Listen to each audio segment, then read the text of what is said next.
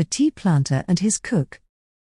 The Occidental influence on Sri Lanka could be conjectured as first arising from the visits of famed international travelers like Marco Polo, Van Linschoten, and others from the West who first discovered the delights and pleasures of this land known as Serendib. Indeed, the word serendipity is now a much used word in the English language, meaning surprisingly pleasant discoveries.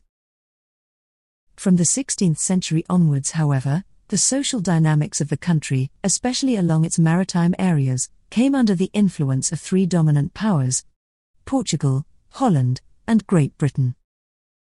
The conquest and settlement within the country brought in its wake substantial influences, not only on the economic development of the country, but very significantly, on its social manners and customs. Thus, we have today a Sri Lankan culture consisting of many contributing strands, including a fairly heavily influenced Western ethos, confined not only to the use of the English language, and the many sporting activities including cricket, rugby, and other sports, but also as presented by the general way of life of its people. Today's Sri Lankan culture, although dominated by the original Sinhala Buddhist, the Tamil Hindu, and the Moor Islam elements, also has the Occidental elements showing through, and is like the proverbial scrambled egg difficult to unscramble, in order to expose its constituent elements. These are the lives of two people, comparatively unknown, but whose remarkable contributions are significant in the evolution of some aspects of the present day Sri Lankan identity. John Loudon Shand was a pioneer tea planter who arrived in Ceylon during the dying days of coffee, in 1866. Born on 1 October 1845 in Scotland, he arrived in Ceylon at the age of 21, seeking his fortune as a coffee planter.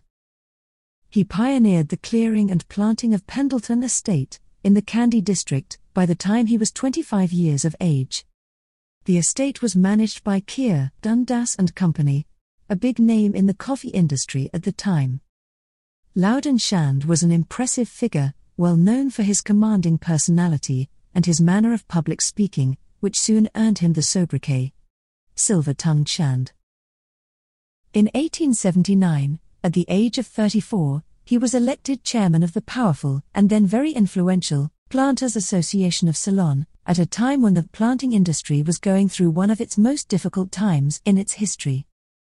By 1882, he had progressed in his planting career fast enough to part own Hatton Estate, which was then planted in coffee, covering 120 acres of land. It was a successful speculative move, following the crash of coffee. He was responsible for the replanting of the estate in tea, which was later to expand to nearly 300 acres. His reputation as a planter was on a steep upward trajectory, and he was later to spearhead the promotion and development of Ceylon's tea industry. With his outstanding personal attributes, he was well equipped for the task. After living in Ceylon for 20 years, he returned to England as planting commissioner for the Colonial and Ceylon exhibition in 1886. As a well known promoter of the tea industry in Ceylon, he lectured at the Royal Colonial Institute, the Society of Arts, and other public organizations, extolling the prospects of the tea industry in Ceylon. His wife Lucy, who travelled over from England to marry him, at the Christ Church in Colombo on the 29th of November 1873, bore him ten children, of whom five were sons, and of whom three took to planting in Ceylon. Their second son, Stuart Loudon Shand, served in the Great War, and was awarded the Victoria Cross for extraordinary bravery, an outstanding achievement. John Loudon Shand arrived in London for the 1886 Colonial and Indian Exhibition, accompanied by his butler and five servants. The five servants were to work as waiters in the Ceylon Tea House, a major feature of the Ceylon Court at the exhibition held in London.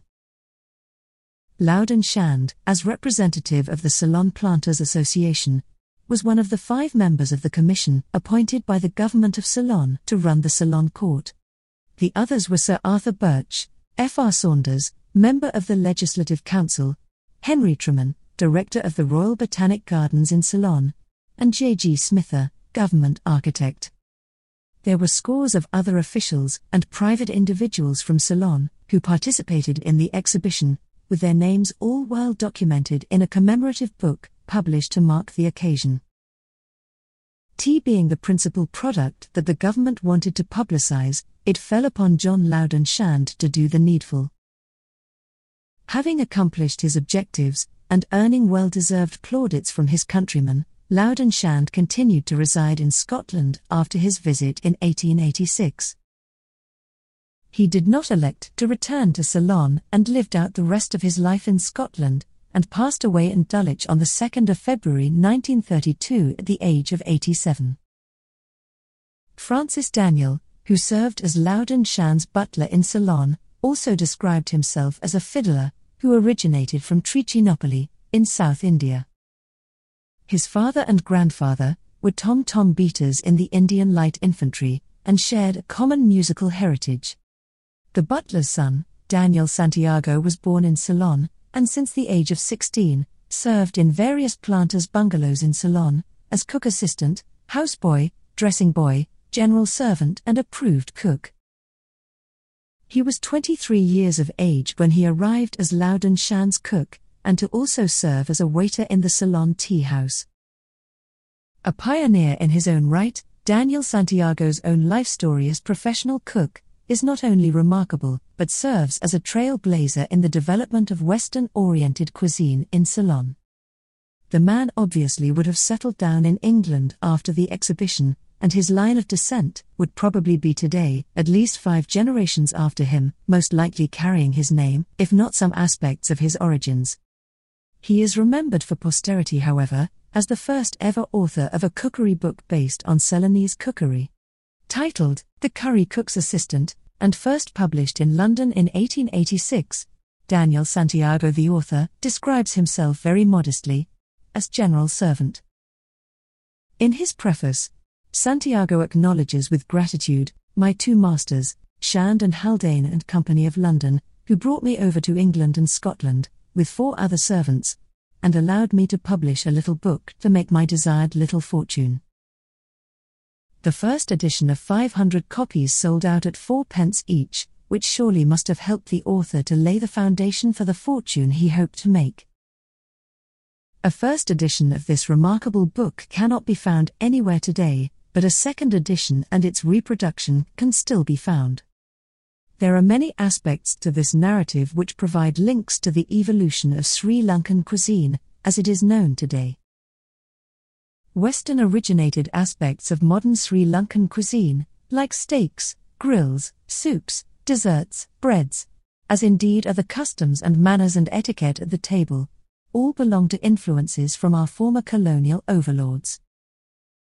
This culinary heritage is not only here to stay, but has amalgamated with indigenous culinary practices, as well as influences from other countries of the Orient, to produce what can be described as modern Sri Lankan cuisine. Santiago's story also throws some light on the manner in which labor that crossed the Palk Strait to serve in the plantation industries of Ceylon also helped in the development of subsidiary professions, such as those which provided service in the house, the garden, the kitchen, and at the table. Their little appreciated but significant role in the social development of Ceylon has gone unnoticed and deserves attention.